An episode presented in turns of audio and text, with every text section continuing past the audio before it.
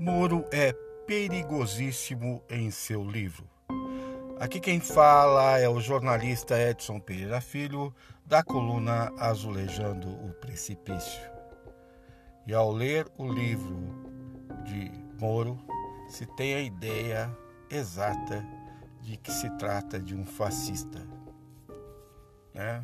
Para economizar adjetivos. Moro se mostra no livro como quem não cometeu nenhum crime na Lava Jato, especialmente enquanto juiz de primeira instância na cidade de Curitiba, onde condenou mais de 100 pessoas, entre elas figuras como Lula. Não só condenou, como colocou na cadeia. Colocou na cadeia também Vacari, que essa semana foi ah, absolvido pelo STF, porque o STF resolveu anular a sentença de Moro. Não só Vacari, mas outras pessoas do Partido dos Trabalhadores tiveram seus processos anulados. Né?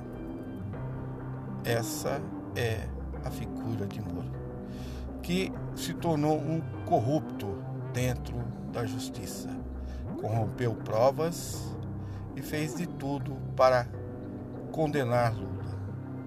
Em sua sentença, ele declara que condenou Lula por situação indeterminada. Ou seja, nenhum motivo, nem a prova certa existe. De posse de tais documentos, o STF não teve dúvida. Né? Transformou o juiz num fora da lei, uma pessoa que agiu uh, fora dos ditames do que reza o Código Civil quiçá o que é, diz a sentença obedece o Código Penal. E Moro vai pagar por isso, cedo ou tarde. Cedo, cedo ou tarde, os seus algozes, ou melhor, ou melhor, as suas vítimas, vão querer reparações na justiça. Né? e vão fazer com que Moro pague. Imagine os senhores: Lula perdeu a mulher, perdeu o neto e perdeu o irmão nessa, digamos, sou até uh, um deboche, mas digamos, nesse, uh, nessa brincadeira que o juiz de Curitiba fez. Juiz que não é de Curitiba, é de Maringá. Uma pessoa sofrível do ponto de vista do vernáculo, não sabe conjugar o verbo haver e nem o verbo ser. Quando deu entrevista a Piau, errou cinco vezes as conjugações, falou conja e não cônjuge. Além disso, quando perguntado que livro teria lido, já que disse que lia muito para Bial, eh, não soube citar sequer um livro. É diante de tais mentirosos que estamos. Eu digo mentirosos no plural porque ele ajudou a eleger Bolsonaro. Como ajudou? Todo mundo se lembra que na semana da eleição, uma semana antes, Moro autoriza vazar todos os depoimentos de Lula e todas as decisões dele diante de Lula para enfraquecer a candidatura Haddad, então candidato pelo PT à presidência. É, isso é, ajudou a tirar 10 milhões de votos do petista, calcula-se, né? segundo especialistas aí da área de marketing político fez um estrago danado na candidatura uh, de, de Haddad, que só perdeu por 10 milhões de votos. Né? Uh, segundo segundo eu me lembro, 57 milhões para Bolsonaro e 47 milhões para Haddad. Bom, não bastasse isso, dizia-se um juiz independente, sério, etc. E qual não foi a surpresa que aceitou o cargo de ministro do governo Bolsonaro. É, e passou a defender a tese do excludente de licitude para policiais. O que significa isso? Que o policial pode sair por aí, matar quem ele quiser, sem precisar dar explicações, apenas alegando que teve uma forte emoção ou foi, foi pego de surpresa ou coisa que o valha, sem precisar explicar muito. Outra proposta do juiz, eh, o Congresso não quis aprovar, era a prisão ah, e eh, condenação ainda em segunda instância ah, de qualquer forma. O sujeito estaria preso não precisando da terceira e última decisão, aonde a condenação de fato acontece, depois de transitado e julgado qualquer caso. É, Moro tentou passar isso no Congresso e não conseguiu. Lógico, seria um absurdo, seria instaurar o regime nazista de Hitler, você poder matar quem você quisesse. Hitler precisou disso para matar um milhão de pessoas só no primeiro ano. A bala.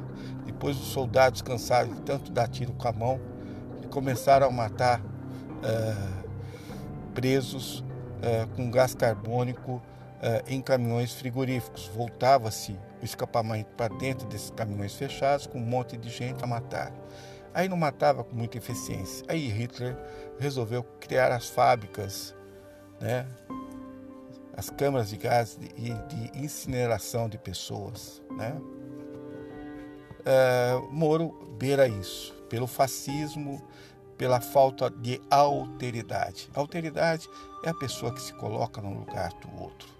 Moro nunca aprendeu isso porque, quando se formou advogado, não advogou, não se colocou no lugar de outro. Foi direto ser juiz através de um mandato de segurança. Não havia passado no concurso, mas com o mandato conseguiu exercer uh, a magistratura durante 22 anos e se mostrou um péssimo juiz, né? Eu não estou aqui questionando se Lula ou qualquer outro político tem culpa no cartório ou não. É, a gente tem a República, tem os órgãos de justiça para ver isso para a gente, né? É eles que julgam, é eles que comprovam, eles que aprovam, etc. Não cabe a nós fazer fazermos justiça com as próprias mãos. Ainda mais um juiz que manipulou o Ministério Público.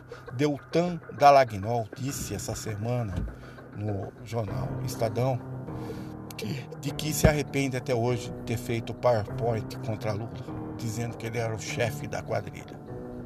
Imagina, senhores, a própria Lava Jato já reconhece o erro, já vê né, sinais claros de condenação. Deltan sinaliza com isso porque sabe que vai pagar caro pelas mentiras e absurdos que disse contra Lula. Né? A vida dá voltas. É como uma roda gigante. Um dia você está em cima, outro dia você está embaixo. Mas Moro é megalomano no livro no livro que escreveu sobre ele mesmo, né? né? Dizendo que não tem, não cometeu crime nenhum, não cometeu nenhum absurdo. Não, ele simplesmente é, fez com que o país afundasse economicamente com suas manipula manipulações. Quem lembra disso sabe do que eu estou falando. E é um sujeito perigoso justamente por isso porque não viveu a alteridade, não sabe o que é pobreza, o que é miséria. No livro chega a propor que a única solução do Brasil é construir cadeias e mais cadeias, como se isso fosse a solução. Sequer resvala em problemas principais dos, da, da situação nacional, como a fome, como o desemprego, com a falta de educação, etc. Nós estamos diante de uma besta, com o perdão da palavra, de um sujeito é, que não merece o um mínimo de respeito, o um mínimo de consideração. Fez o seu serviço de maneira porca, né? E nós estamos diante dessa, dessa, dessa aberração, né? Moro, que já esteve envolvido em várias pendengas como juiz, foi professor da UEM, mas não comparecia para dar aula. UEM é a Universidade Estadual de Maringá, mas não comparecia para dar aula. E quando o reitor foi recorrer à justiça pela falta, pela presença do juiz, uh, o próprio juiz julgou em causa própria e fez a universidade perder. Né? Uh, existem episódios, o episódio do escritório Tacla Duran, né, do espanhol Tacla Duran, que uh, advogava para Odebrecht, cuja mulher de Moro, Rosângela Moro, trabalhava no mesmo escritório. Imagine os senhores, o juiz uh, julgando a Odebrecht, pressionando a Odebrecht, e Tacla Duran, através de Rosângela Moro, sem que Tacla Duran soubesse, Rosângela Moro extorquia, junto com Bretas, um tal de Bretas, a Odebrecht. E o que dizer da PAI uh, de Curitiba, aonde a família Moro, junto com Deltan Dalagnol e outros comparsas e outros parças, uh, tiraram o dinheiro, né? uma situação mal explicada. Até hoje não se explica essa situação. Né? E nós estamos diante de um sujeito extremamente perigoso, repito. Né? Produto da burguesia local, uh, da elite local, elite regional local paranaense, que é promíscua, juízes se se relacionam com empresários, que se relacionam com policiais, que se relacionam. É uma sujeira só, ainda mais perto da fronteira. Né? Muitas coisas. Existe uma tese de doutorado na Universidade Federal do Paraná é, contando essa história mais detalhadamente. E deixamos um sujeito desse livre, solto até quando? Até quando?